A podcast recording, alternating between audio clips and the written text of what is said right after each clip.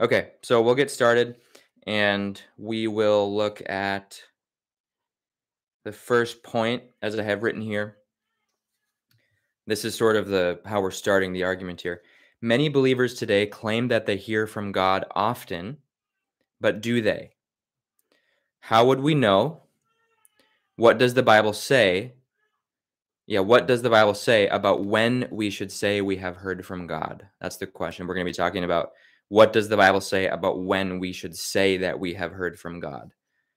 And that will help us be accurate on this matter.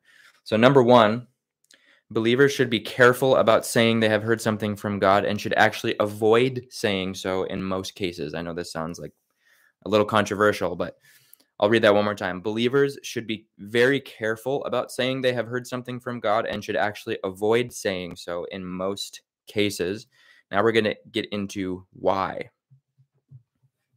I'm actually going to use my phone as a Bible here. So we're going to look at Deuteronomy 18. So if you got your Bible, go to Deuteronomy chapter 18. So why should we be careful about saying we've heard something from God and why should we actually avoid doing that in most cases? So Deuteronomy 18. Next uh, bullet point I have here is that under the law of Moses, if a person spoke claiming that they were hearing from God, but what they said did not come to pass or was found to be untrue, they were put to death.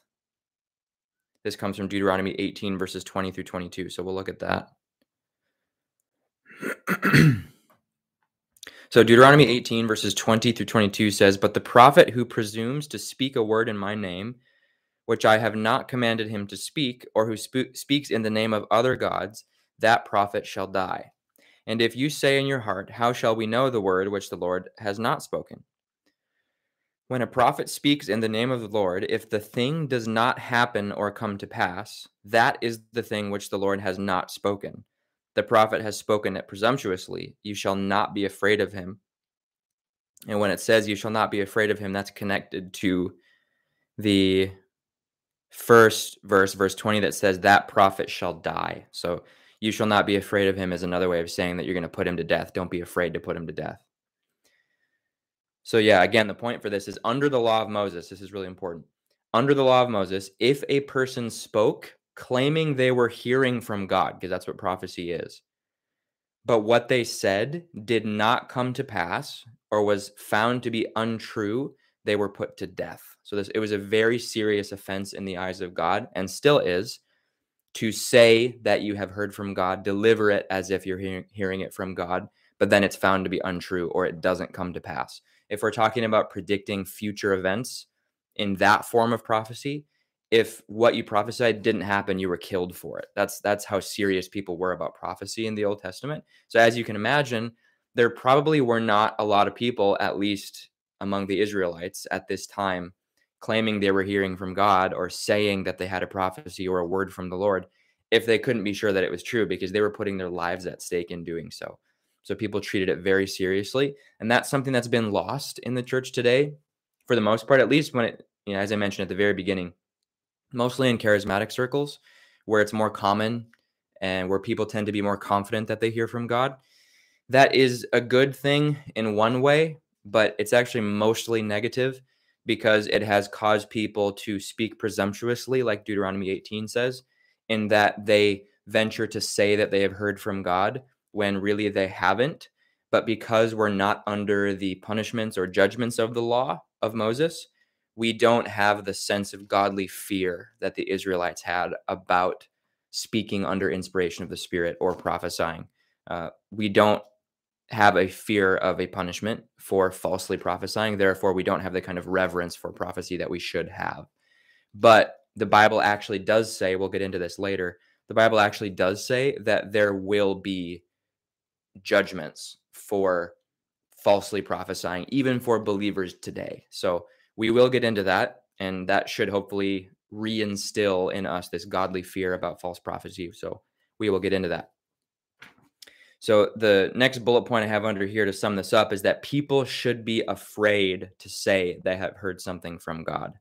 This is not, uh, you know, just a, a unreasonable, petrified fear. This is a godly, healthy fear. We should have a godly, healthy fear of saying we have heard something from God. And uh, you actually you can read about this in the book of Jeremiah because in Jeremiah chapter 20, uh, when Jeremiah was a prophet at this time, he actually says, I said in my heart, I will not make mention of the Lord, nor will I speak anymore in his name. So Jeremiah was like, I want to stop prophesying because I'm afraid of it because it gets me persecuted. There's so many repercussions that come from prophesying. I want to I want to quit this. I want to stop, he says in Jeremiah 20. And then he follows that statement up by saying, But his word was in my heart like a burning fire shut up in my bones. I was weary of holding it back and I could not. So he says, I, I don't like prophesying. I'm I'm afraid I have a healthy fear of prophesying, but I have to because it's like this burning fire shut up in my bones. I can't not prophesy because of the power of God that moves me to do so. So that's an example of somebody in the Old Testament, that's Jeremiah, that um, had that healthy fear. So, like I said, we will be getting into uh, why we're supposed to have a healthy fear and a hesitancy in saying we have heard from God today uh, in with New Testament scripture. So we will get into that, um, but we will we will uh, move forward from here. So, Karen, I noticed you mentioned you commented Old Testament. Um, if you have more to say, questions, feel free to put them in the chat. I'll get to them when I can. Um, just be descriptive if you want to if you want to ask a specific question, and we'll make sure to touch on that. Okay, so the next point, we will turn to Jeremiah chapter 23 for this. Jeremiah chapter 23 in verse 18. So the point for this is actually, truly, hearing and recognizing the voice of God is considered a rare thing. It is not widespread. I'll read that again. Actually hearing and recognizing the voice of God is considered a rare thing in the Bible. It is not widespread.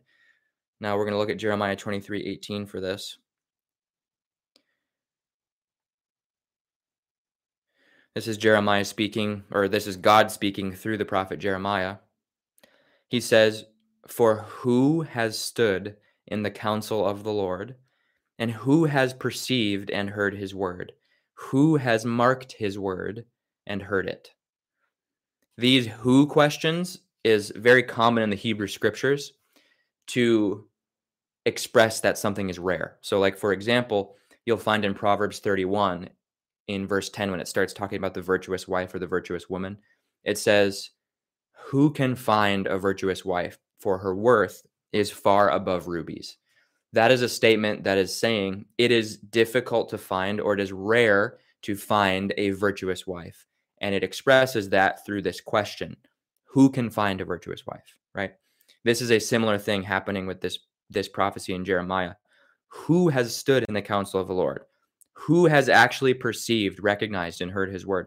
Who has marked his word and heard it? It's God expressing how many people are there out there actually that are truly hearing the voice of the Holy Spirit, it is rare. In the time that this was written, it was rare. And I will argue that from scripture, it is also rare today. Now, one of the objections that comes up from this is okay, well, what about in the New Testament in 1 Corinthians 14, for example, where Paul says that we should all desire earnestly to prophesy? Uh, and later in 1 Corinthians 14, it says, You can all prophesy one by one, that all may learn and all may be encouraged. Uh, there's also a verse in Numbers where Moses says that he wishes that all the Lord's people were prophets. So there's verses like that that seem to express that prophecy should be more common. Now, it says it is, it is saying exactly that that prophecy should be more common, but believers should be all obedient to God. Um, people all should be saved if you look at both numbers and first corinthians where moses and paul are expressing their desire for believers to prophesy they specifically say that they wish or they could wish that all believers would prophesy. Because is that god's desire? Is it god's desire that every believer be able to accurately hear the voice of god? Absolutely. That is a perfect world situation. It should be that way but it isn't. And that's what we're getting into in this verse in jeremiah it should be that all God's people are able to hear his voice and relay what he's speaking. But The reality is who has stood in his counsel, who has perceived and heard his word, who has marked his word and heard it. This is not a common thing. Um, and we can continue to believe that it should be, but just because it should be should be doesn't mean that it is. And we're going to get into scriptures that uh, explain that specifically in more detail. But we can, for now, move on with the point that hearing and recognizing the voice of God is considered a rare thing. It is not widespread. Next point God actually generally God generally commands us not to say we have heard a word from God. Now, this is again a really controversial statement. I'll get into this.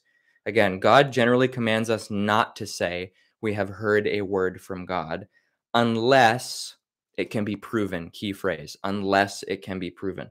In the days of Jeremiah, when there were lots of people saying they were hearing from God, they were punished for it. This is something that not a lot of people realize.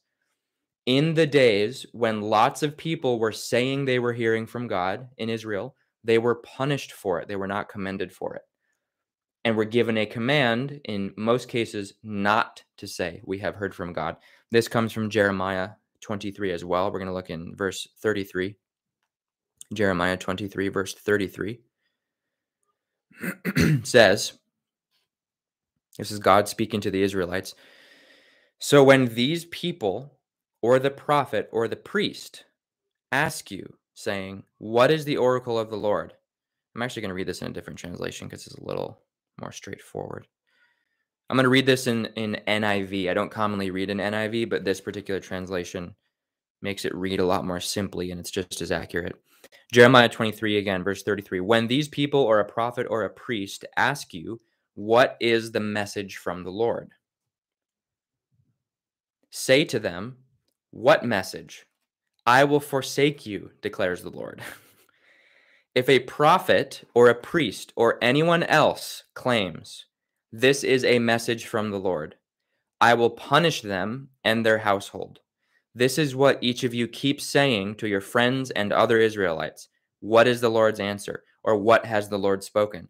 But you must not mention, quote, a message from the Lord, end quote. Again, because each one's word becomes their own message. So you distort the words of the living God, the Lord Almighty, the Lord Almighty, our God. This is what you keep saying to a prophet. What is the Lord's answer to you? Or what has the Lord spoken? Although you claim this is a message from the Lord, this is what the Lord says. You used the words, this is a message from the Lord, even though I told you that you must not claim that this is a message from the Lord. Therefore, I will surely forget you and cast you out of my presence along with the city I gave to you and your ancestors. I will bring on you everlasting disgrace, everlasting shame that will not be forgotten. So we'll start at the end of this passage because this is where we have more of that godly fear instilled here. He says that God will bring on people everlasting disgrace and shame that will not be forgotten if they're saying, I heard from God. This is the message from the Lord. This is the word from the Lord, prophesying, right? When he has told them not to. In other words, saying you have heard from God when you have not, and when God has told you in his word not to, is a very serious offense that God says, in this case at least, is punishable by everlasting disgrace and shame. So, this is considered a very serious thing uh, and is not to be toyed with. Now we'll move back to the beginning of the passage and we'll move forward from there. And I'll give you guys some context. He says in verse 34 anyone who says, quote, this is a message from the Lord, end quote, I will punish them and their household. And then he says, This is what each of you keeps saying to your friends and other Israelites, that you have a message from the Lord. In other words, God is indicting these Israelites. He is exposing a sin to these Israelites. And that sin is them claiming they have heard from God when he has told them not to say that. Now, the question that comes up is why would God tell us not to say we have heard from God? Well, the answer is in previous verses. And we'll get into this more later in the teaching as well. But earlier in the chapter, God says, verse 21, same chapter, I have not sent these prophets, yet they ran. I have not spoken to them, yet they prophesied. Earlier, he says in verse 17, they continually say to those who despise me, The Lord has said, You shall have peace. And to everyone who walks according to the dictates of his own heart, they say, No evil shall come upon you other chapters in Jeremiah and chapters in Ezekiel, like Ezekiel 13, uh, Jeremiah, I believe, 13, 17, has similar language. It's talking about a similar topic. And this phrase, the dictates of his own heart, comes up very commonly. And this phrase is used to rebuke the people because they are trying to prophesy out of their own thoughts to approve of people's own thoughts. And you see that expressed also in the end of the chapter. Let's see if I can find this verse again. I just read it. It's in the section between 33 and 39 again. Yeah, verse 36, where he says, but you must not mention a message from the Lord again because each one's word becomes their own message. He's saying, The reason why I'm trying to tell you to stop saying you have heard from God is because all you're saying is what your own message is, what your own thoughts are. You're not saying something that's from God, it's just coming from your own thoughts, the dictates of your own heart. In Jeremiah 17, he says um, that uh, that people are deceived by their own heart, that uh, the heart of man, it says, is deceitful above all things and desperately wicked. So he's trying to tell these people, as a general command, to stop commonly saying you have heard from God because most of what you're hearing, if not all of it, is just your own thoughts. You're trying to play the God card with those thoughts make it authoritative when it is not, because it does not come from God. So I'll go back to the point I started with that God generally commands us not to say we have heard a word from God. Using this passage, Jeremiah, the point is we generally should not say we have heard from God because, as a reality, most people have their own thoughts and they make their own message into a message from God, which is wrong, in which case we're commanded not to say we have heard from God. If we do say we have heard from God and we have not, it says the punishment is everlasting shame and disgrace. So we do not want to have to suffer that. Um, so we should avoid avoid that.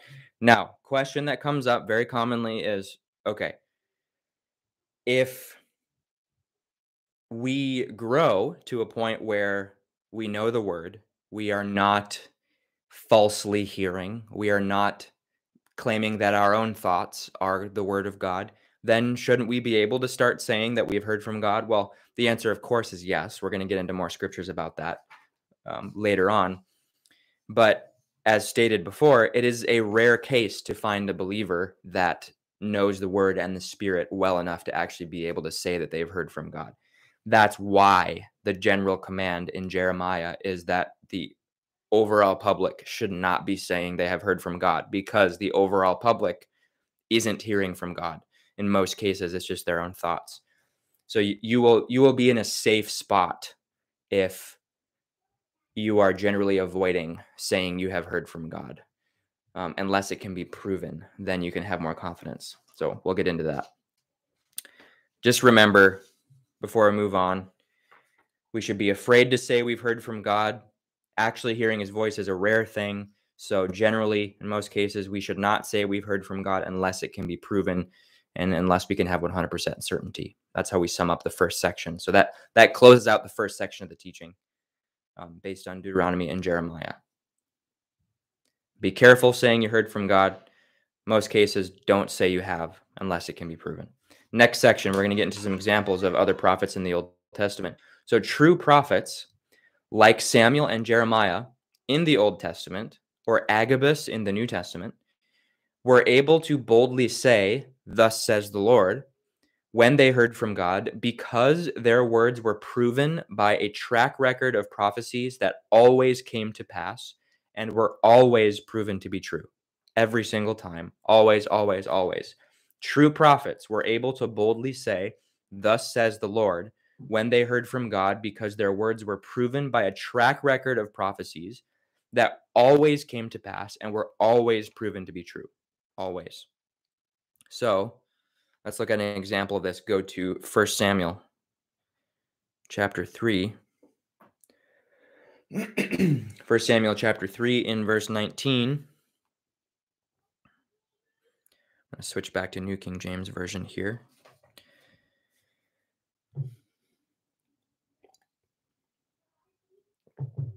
First Samuel 3 and verse 19 says, So Samuel, here's the prophet Samuel. Samuel grew, and the Lord was with him, and let none of his words fall to the ground. And all Israel from Dan to Beersheba knew that Samuel had been established as a prophet of the Lord. I'll go back to verse 19. So Samuel grew, and the Lord was with him, and let none of his words fall to the ground.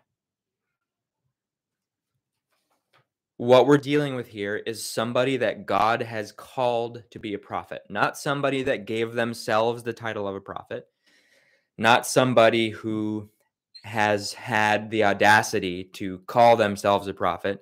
We're talking about somebody that is not appointed by man, somebody that's appoint, appointed by God to be a prophet. This is Samuel. And when God appoints a prophet, notice it says, God let none of his words fall to the ground. None. Not letting any word fall to the ground means there's nothing that Samuel s- said that did not come to pass. Nothing. So if there's ever a prophet who's a, somebody who's a false prophet who says that they're hearing from God and they speak it, well, everything that they say, everything they prophesy is going to come to pass, right? No, no single word is going to fall to the ground. So if no single word is going to fall to the ground, and that's how God establishes a prophet, then the only way somebody is a true prophet is if none of their words are unfulfilled or unproven. That's how God affirms when he has called somebody to be a prophet. And that's how God affirmed Samuel as to be a prophet. Next point. For this reason, true prophets were feared. If they spoke, God was speaking, and this made people afraid. This is a really interesting point too. Again in First Samuel, but we're going to look at chapter 16. I like that comment, Karen. Yeah. Using the God card to control because they have a need to appear spiritual. Very true. This happened in Jeremiah that they wanted to influence crowds, influence people. They wanted to appear spiritual, so they play the God card. That's exactly it still happens today. Okay. So First Samuel 16, the point we're looking at now is true prophets were feared by the people. 1 Samuel 16, verses 4 through 5. This is when God called Samuel to go and anoint uh, David, the son of Jesse, to be the next king of Israel. And so he goes. It says Samuel did what the Lord said and went to Bethlehem. This is verse 4. And the elders of the town trembled at his coming and said, do you come peaceably? And he said, Peaceably, I have come to sacrifice to the Lord. Sanctify yourselves and come with me to the sacrifice. Then he consecrated Jesse and his sons and invited them to the sacrifice. So I think this is really funny because this tells you the kind of reputation that Samuel had as a true prophet. Remember, if we go back to chapter 3 of 1 Samuel, it says that everyone knew Samuel was established as a prophet to the Lord. So there was nobody in the whole land of Israel that didn't think Samuel was a real prophet which is another good point about real prophets that you're not going to see somebody who's a real prophet that's doubted by a whole bunch of people. True prophets, everybody knows they're a prophet and they're feared. We know this from verse 4 because it says that when Samuel showed up, they trembled. They were like, "Do you come peaceably?" Like, uh is there is there a good reason that you're here? The reason why they're asking that question, the reason why they're fearful is because every other time that Samuel showed up, what he said always resulted in some kind of judgment from God. Like King Saul is receiving judgment at this point. The Israelites, Israelites have received judgment. The household of Eli in the early days of Samuel as a prophet, his household was judged.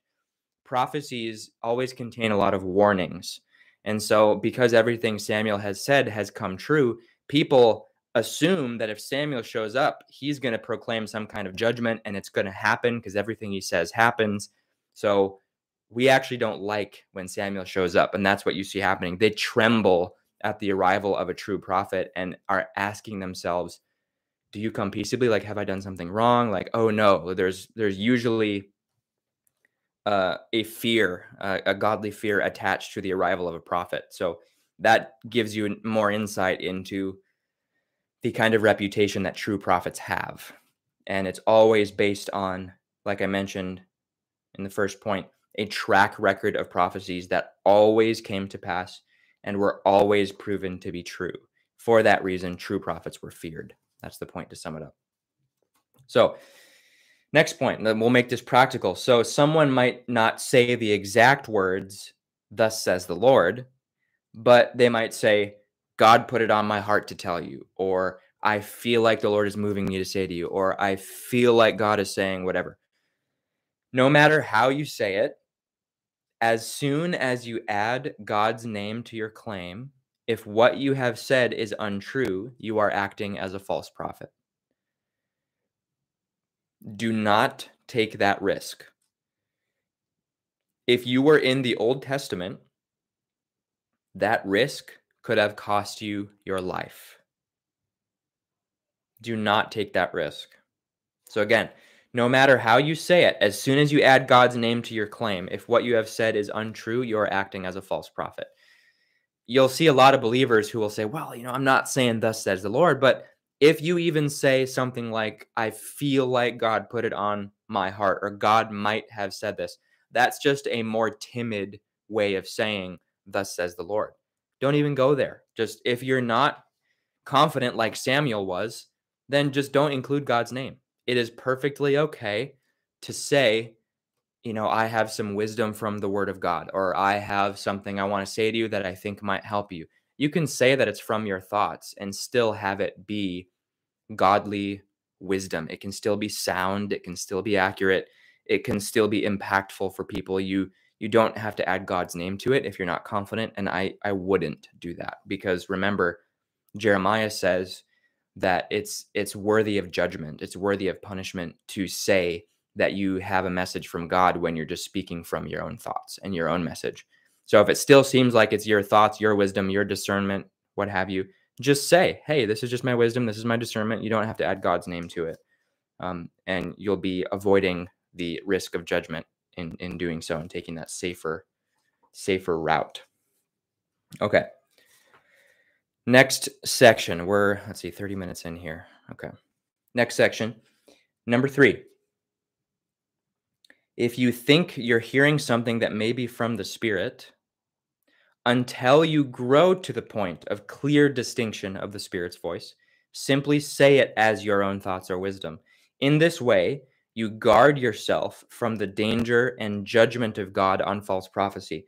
Now, this is where we get to the judgment that's going to be for believers on false prophecy because like I was saying earlier in the Old Testament it's very obvious that there was going to be judgment but you know we're believers we're not under the law of Moses we're not under the punishment of the law so how does this apply to us this is going to be in Jesus words in Matthew chapter 12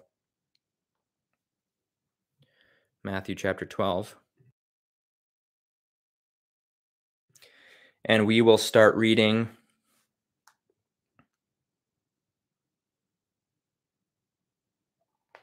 let's let's actually start in verse 31 because there's an important point to add here.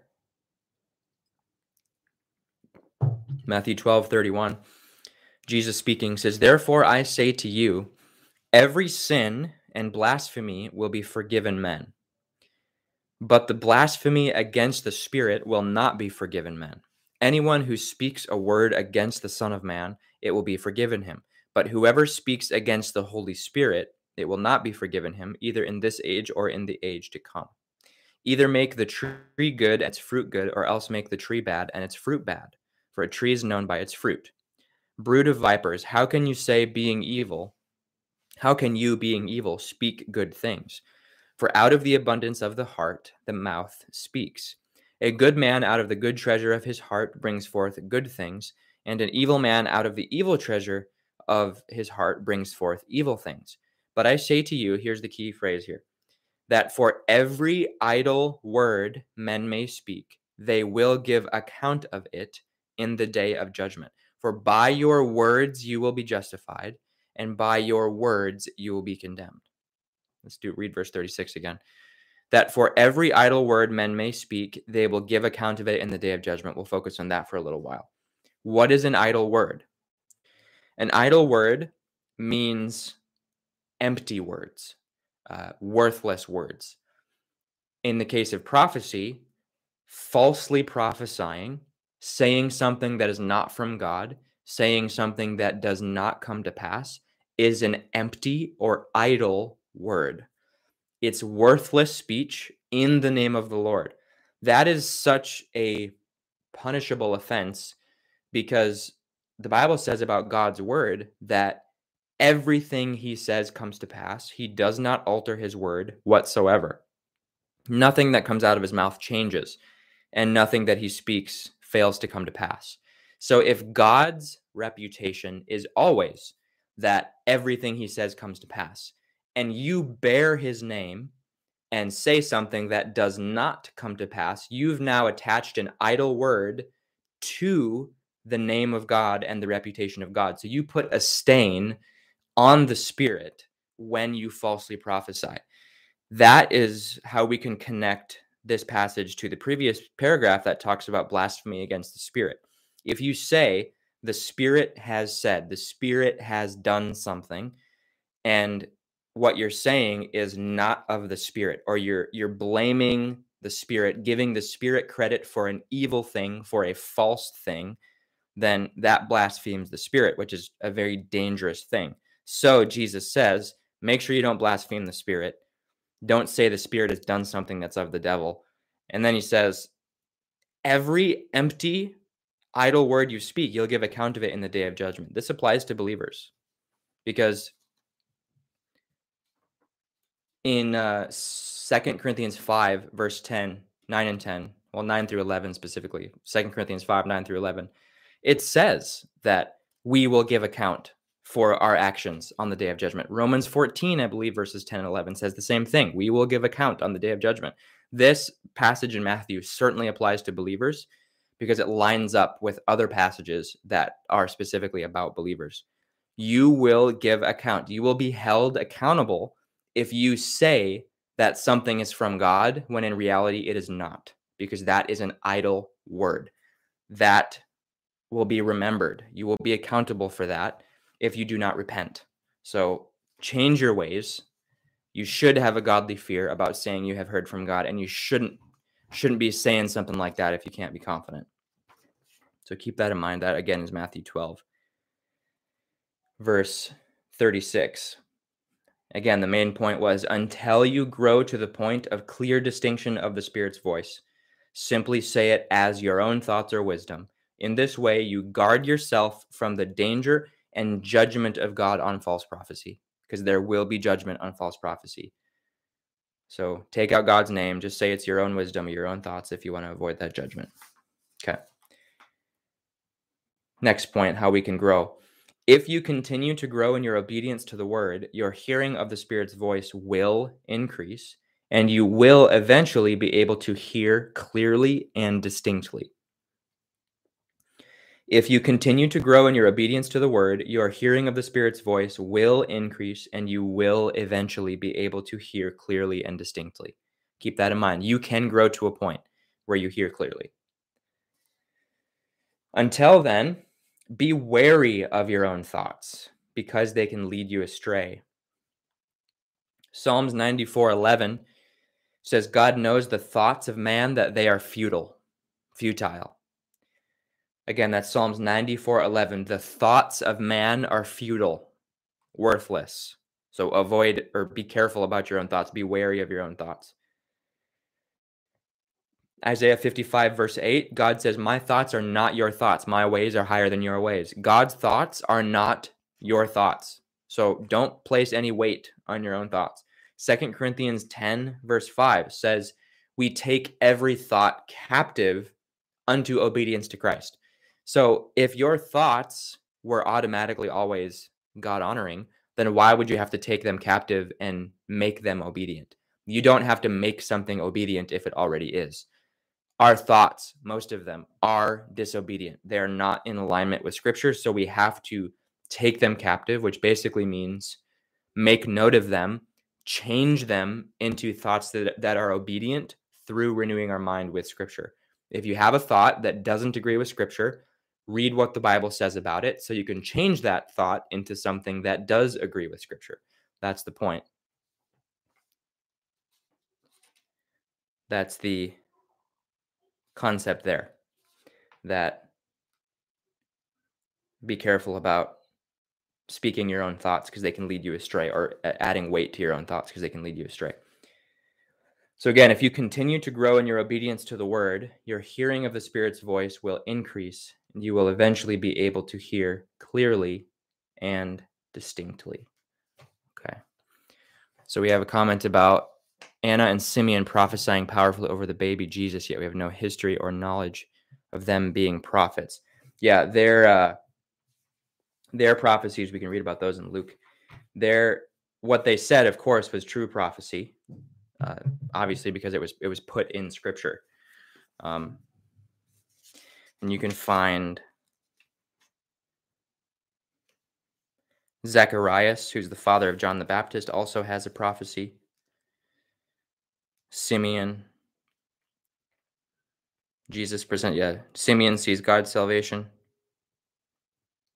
Notice it says, this is Luke 2.25. There was a man in Jerusalem, his name was Simeon. This man was just and devout, waiting for the consolation of Israel, and the Holy Spirit was upon him. And it had been revealed to him by the Holy Spirit that he would not see death before he had seen the Lord's Christ. So he came by the Spirit into the temple. So before Simeon prophesies, we're told the Holy Spirit was upon him. The Holy Spirit it revealed this. Holy Spirit revealed this to him. The Holy Spirit gave him a prophecy, and he came by the Spirit into the temple. So Simeon obviously was aware of, and others were aware of the Holy Spirit upon him and the Holy Spirit leading him to speak. Luke, who's the author, of course, of this gospel, knew that Simeon had the Spirit upon him and that he acted and spoke by the Spirit. Therefore, what Simeon says is written out as a prophecy. that's just an example with Simeon. Um, same thing with Aunt Anna in verse 36. There was one Anna, a prophetess. So she's identified as a prophetess. The writer of Luke, the Gospel of Luke, knows that Anna is a prophetess. In order for somebody to be called a prophet or a prophetess, they had to have a reputation. People aren't called prophets if they don't have a reputation that allows them to bear that title. Um, so keep that in mind. Again, you use Samuel as the example that God let none of his words fall to the ground. That's how someone is established as a prophet. You don't get called a prophet unless God establishes you as one through a track record of words that are always fulfilled. Simeon and Anna both had that reputation. That's why they're both called prophets. That's why they're both identified in Luke as speaking and moving by the Spirit. So, but great, great comment. They're good examples. Thank you for bringing that up. So, let's move forward here now. Let's talk more about our growth. Uh, section number four here. As growing believers, we learn to recognize or detect the distinction in the Spirit's voice over time. We should not be quick to say we have heard from God unless we can be 100% certain. Even the prophet Samuel could not make a clear distinction between the voice of God and other voices until later on. This is something that not a lot of believers consider. That when we think of hearing from the Spirit, you'll hear a lot of believers say, like, oh, it sounds like my own thoughts. Now, that might be true, but over time, as you grow, the Spirit's voice becomes distinct from your own thoughts. You grow to a point where you recognize the spirit's voice on a level that you know it's not it doesn't sound like your thoughts anymore it is incorrect if you think that the voice of the spirit will always sound like your thoughts because that is not the case in scripture early in a person's growth, the voice of the Spirit did sound like their thoughts or sounded like a voice they were familiar with. As they grew, the distinctiveness or distinction of the Spirit's voice emerged so that they were later able to clearly know the difference between the Spirit and their own thoughts. Samuel is an example of this. We'll go to first back to First Samuel chapter 3. First Samuel chapter 3. Again, the point for this is over time, you learn to recognize or detect the distinction in the Spirit's voice. If the Holy Spirit still sounds like your thoughts, you haven't grown to this point yet. But you can grow to a point where there is clear distinction, so you obviously know the difference. So, First Samuel chapter 3, we'll start in verse 1, uh, and we'll read through verse verse 7. It says, Now the boy Samuel ministered to the Lord before Eli. And the word of the Lord was rare in those days. There was no widespread revelation. And it came to pass at that time when Eli was lying down in his place, and when his eyes had begun to grow so dim that he could not see, and before the lamp of God went out in the tabernacle of the Lord where the ark of God was, and while Samuel was lying down, that the Lord called to Samuel. And he, Samuel, answered and said, Here I am. So he ran to Eli and said, Here I am, for you called me. And Eli said, I did not call. Uh, I did not call. Lie down again. And he went and lay down. Then the Lord called yet again, Samuel. So Samuel arose and went to Eli and said, Here I am, for you called me. He answered, I did not call my son. Lie down again. Now, Samuel, here's the key verse Samuel did not yet know the Lord, nor was the word of the Lord yet revealed to him. We'll keep going a little bit further. And the Lord called Samuel again the third time. So he arose and went to Eli and said, Here I am, for you did call me. Then Eli perceived that the Lord had called the boy. Therefore Eli said to Samuel, Go lie down. It shall be, if he calls to you, that you must say, Speak, Lord, or Yahweh, for your servant hears. So Samuel went and lay down in his place. We'll pause there. So here's why we're using this as an example.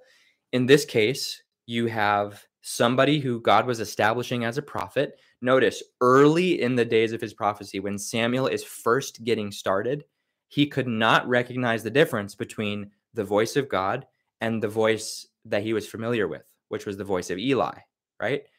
Later on, the word or the voice of the Lord was revealed, distinction was made so that he knew when it was God and when it was something else or someone else. In new covenant context, your hearing comes from you could say your conscience, your mind is the inner inner voice, that still small voice, and it will sound like the voice you're familiar with, which would be your own thoughts. Just like for Samuel, it sounded like Eli. He couldn't tell the difference between the spirit and Eli until after it was revealed to him. So what that tells us is that the sound of the spirit's voice the phonetic differences and distinctions in the spirit's voice have to be revealed to you by God. You grow into that revelation where the voice of God becomes distinct and it stands out amongst all other voices. Early in your walk, when you're early in your hearing of the spirit's voice, early in that that area of maturity, it will just simply sound like what you're familiar with, which will be your thoughts. Practical application, don't think you're supposed to stay in the place of the spirit sounding like your thoughts because that's not that's not the standard that's not the goal. The goal is that we would grow into the place that samuel grew into and it even says that he grew which is that we will come to recognize detect the voice of the spirit and know how it sounds different. That's why first samuel 3 in the end of the mm-hmm. chapter it says, So Samuel grew, and the Lord was with him, and let none of his words fall to the ground. Samuel grew to the point where he could make that distinction in the in the the sound of the voice of the Lord. So we can grow into that if we continue to grow in our obedience to the word. The more obedient to the word that you become, the more your hearing of the Spirit's voice will mature, develop, continue, just like the voice of a sheep to a shepherd. That's what Jesus said. My sheep hear my voice. Sheep grow into uh, making that distinction in their shepherd's voice. It's the same way for us. You'll grow into this. So keep that in mind. The Spirit's sound is a still small voice that one must learn to detect. If you remember 1 Kings 19, 12, and 13, this is where Elijah is standing in the mouth of the cave. There's the earthquake, the wind, and the fire. And then it says, but God wasn't in those things. And then it says, there was a still small voice. And when Elijah heard it, he exited, he covered his head with his mantle and exited the cave it refers to the voice of God as a still small voice. It must you must learn to detect it. We'll move forward. Acts tells us of mature believers that were able to recognize when the Spirit spoke to them. Philip and Peter, as two examples, grew to a point where they could recognize when the Spirit spoke. Go to Acts chapter 8. We're going to look at Philip first. Acts chapter 8. We're getting close to the end here. Acts 8 in verses 28 says the Ethiopian eunuch was returning and sitting in his chariot, he was reading Isaiah the prophet, verse 29. Then the Spirit said to Philip, Go near and overtake this chariot. So Philip ran to him and heard him reading the prophet Isaiah. Philip obeyed the Spirit. The writer of Acts says the Spirit said to Philip. Now, Philip was the only one here, he was by himself. So, Luke, who's the one who wrote uh, Acts of the Apostles, Luke was not with Philip when this happened. So, the only way Luke got this information is because Philip later shared the story, obviously, and Philip had to say, The Spirit told me to go near and overtake the chariot. So, obviously, Philip was confident in his hearing enough that he knew when the Holy Spirit was talking to him. And he didn't say, it doesn't say in Acts, he thought that maybe possibly the Spirit said to him to go and overtake the chariot. It's straightforward, it's clear, and it's confident. The Spirit said to Philip. So Philip knew that this was the Spirit talking to him. Uh, then you can go to another example. This is about Peter, Acts chapter 11. The actual events take place in chapter 10 in chapter 11 peter recounts his experience of the where he fell into a trance and the sheet was let down from heaven with all kinds of unclean animals and god tells him to eat what god has cleansed you must not call common that story now this was done three times this is verse 10 of acts 11 and we're all drawn up again into heaven at that very moment three men stood before the house where i was having been sent to me from caesarea verse 12 then the Spirit told me to go with them, doubting nothing. Peter, as another example, knew when the Spirit was talking to him.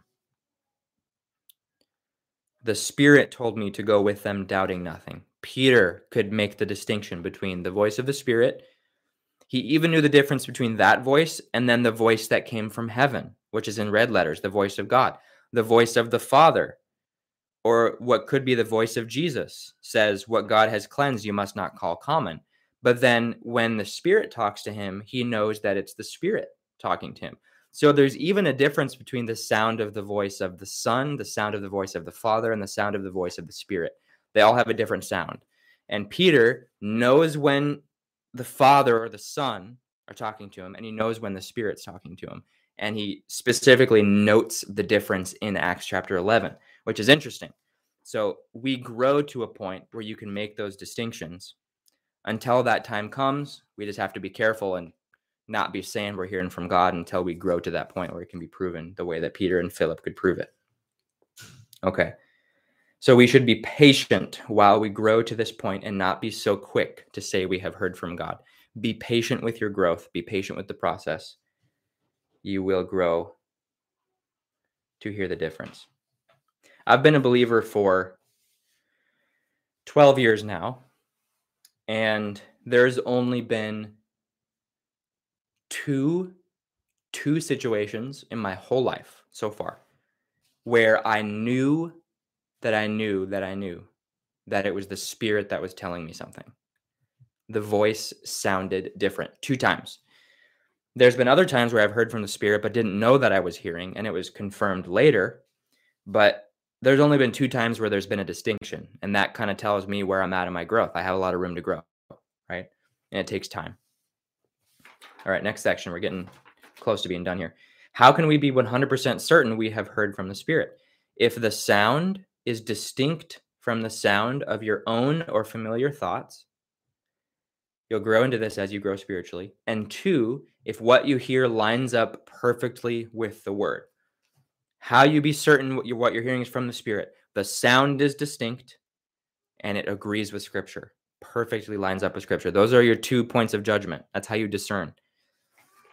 Most importantly, especially for earlier believers, remember that what the Spirit says will always line up perfectly with the Word. 1 John 5 7 says, The Spirit and the Word agree as one.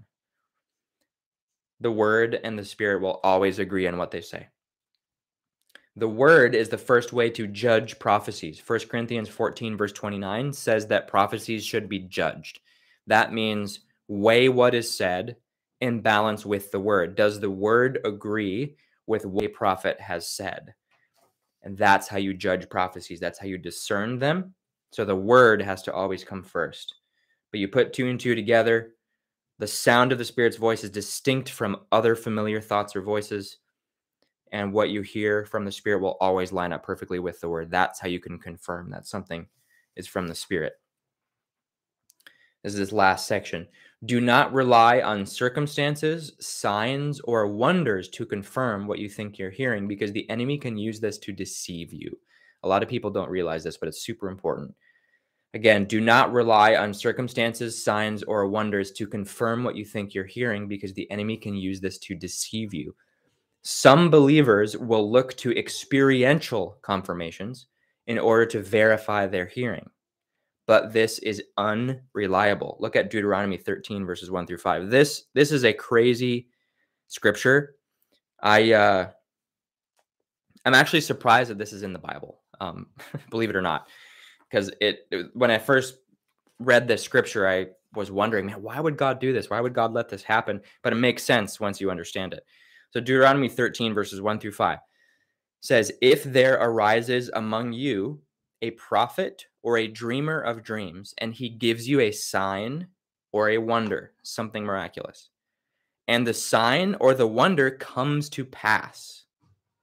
So this is like somebody makes a prophecy, they perform some kind of sign, they say, guys, this is going to happen. Uh, you know, thus says the Lord, so on and so forth.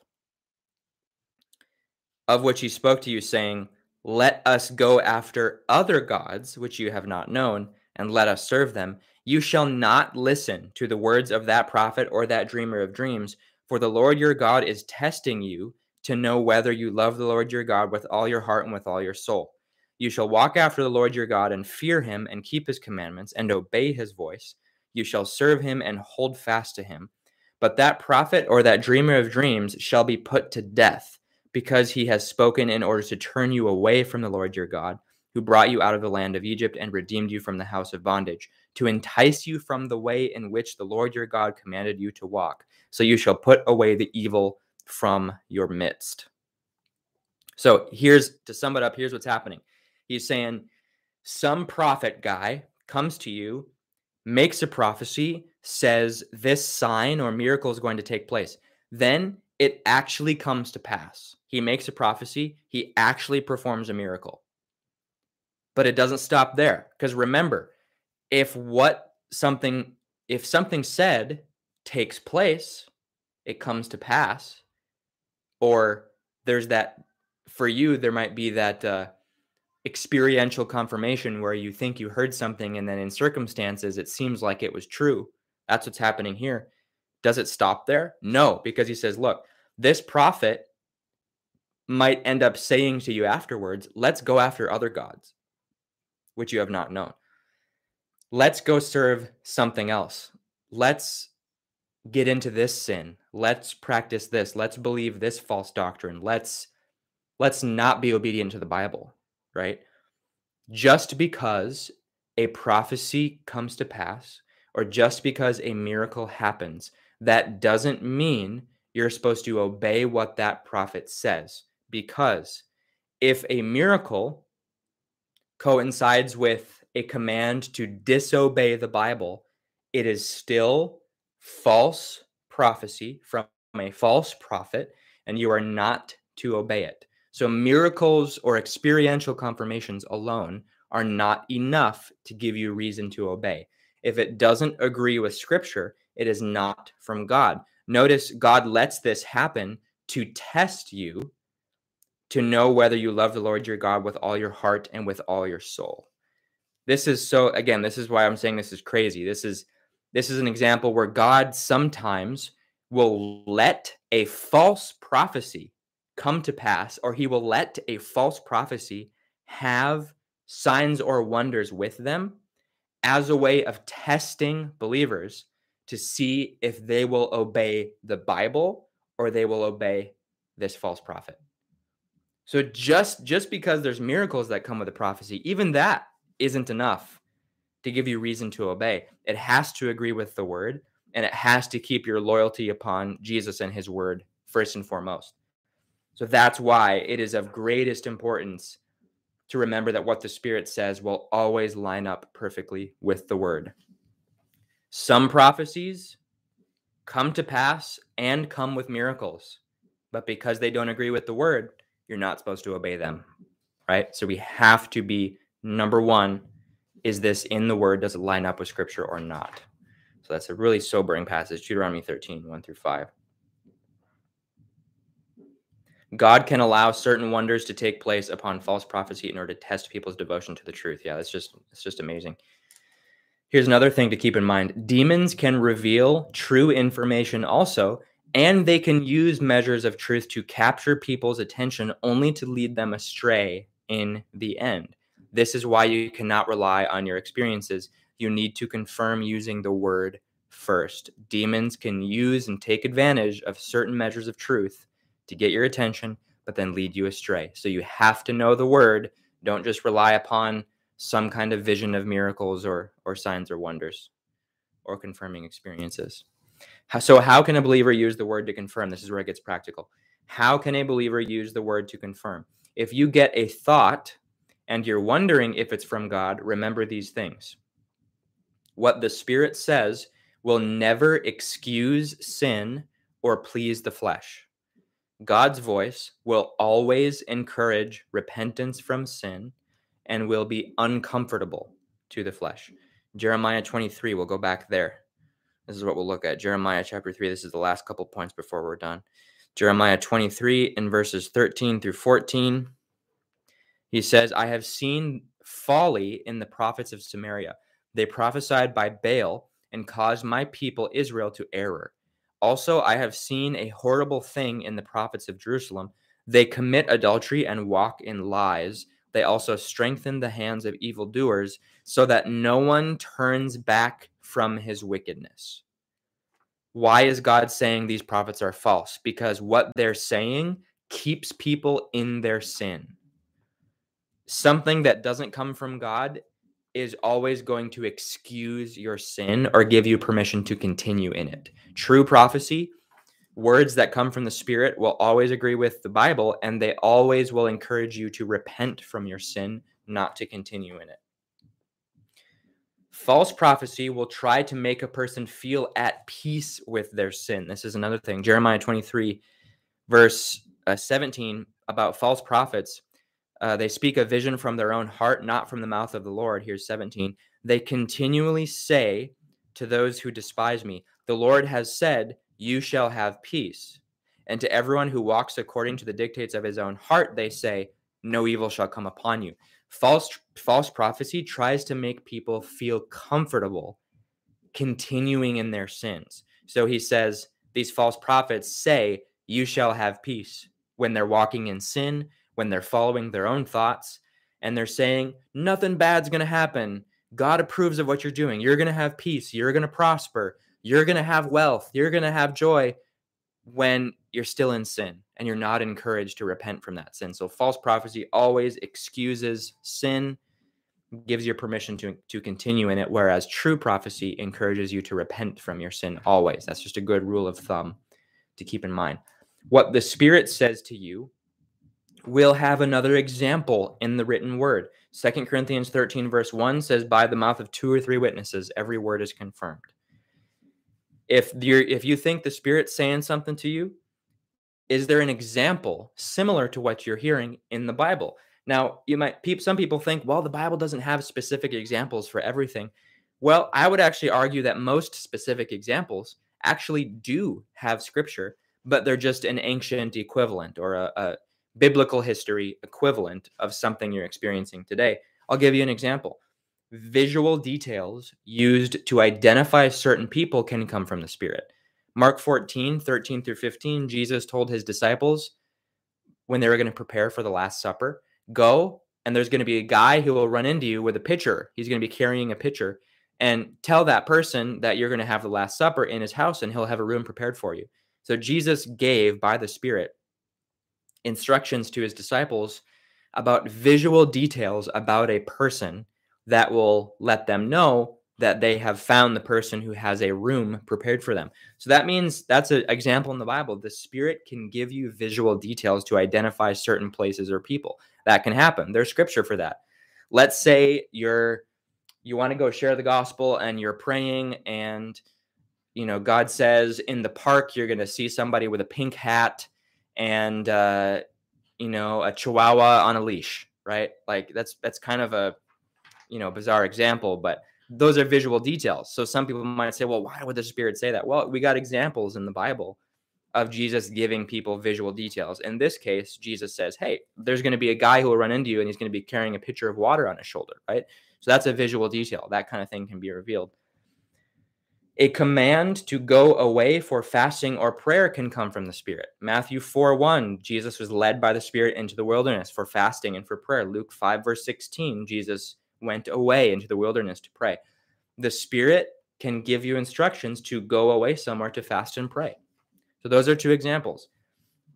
And you can you can apply this simply. If you think you're hearing something from the Spirit and you want to confirm it, see if you can find in the Bible an example of somebody who hears something similar to what you do, or an example of somebody who did something similar to what you think you should do, being moved by God if a righteous person does something that's similar to something you think you should do in obedience to God, that's an example in the written word of something that the Spirit may be saying to you.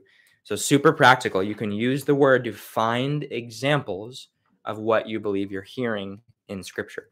So, use that. Real practical. I, I have a list in my journal where I actually I went through the whole Bible on every case where somebody hears something from God or they have get direction from God, put down the details of what actually is being revealed. And it was very helpful for me to know, hey, that the Spirit says these kinds of things from time to time. It was, it was very helpful.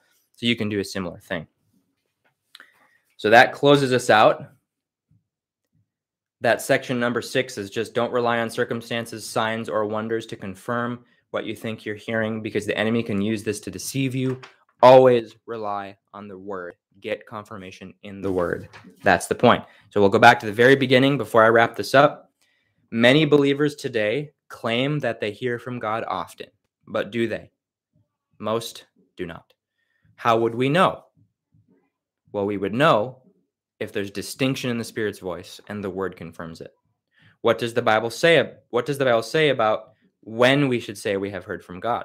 Well, when you grow to a point where the Spirit's voice is distinct what God says to you is always always comes to pass, is always proven to be true, and always agrees with the word. That's when you can know you have heard from God. That's when you can start saying confidently that you have heard from God. And if you are diligent to grow and are diligent to grow in your maturity, your spiritual growth, like Philip, like Peter, you can get to a point where you can have that confidence with the Spirit after the, the resurrection and the day of Pentecost. So, and nobody until that point forward. So, with at least one individual, in this case, Philip, in five to six years, he grew to a point where he could hear the Holy Spirit distinctly and confidently. Um, so, if we're diligent like Philip was, I think we can grow to that degree um, in about that amount, that amount of time as well by the grace of God. So, keep that in mind. Take this as an encouragement.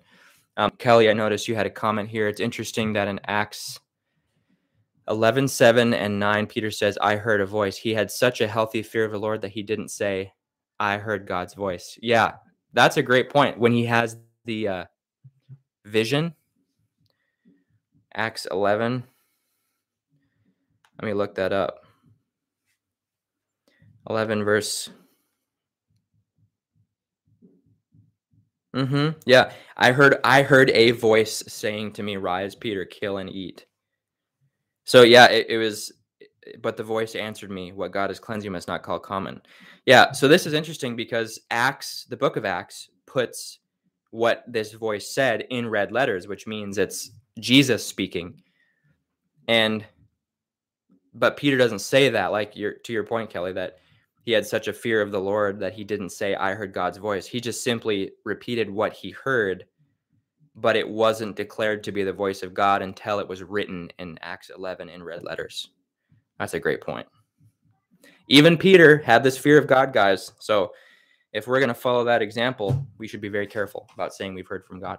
So we can finish with that unless there are any final questions or comments. I'll certainly take some more. Um, I'll give you guys a couple moments. If you guys have any other questions, you can put them in the chat. Could also be maybe suggestions for another topic. I would like to do this more often. Uh, I just got this new video set up and um, trying to be more more active online. So we will be doing this a little bit more often. Give a couple more moments if there's any final questions.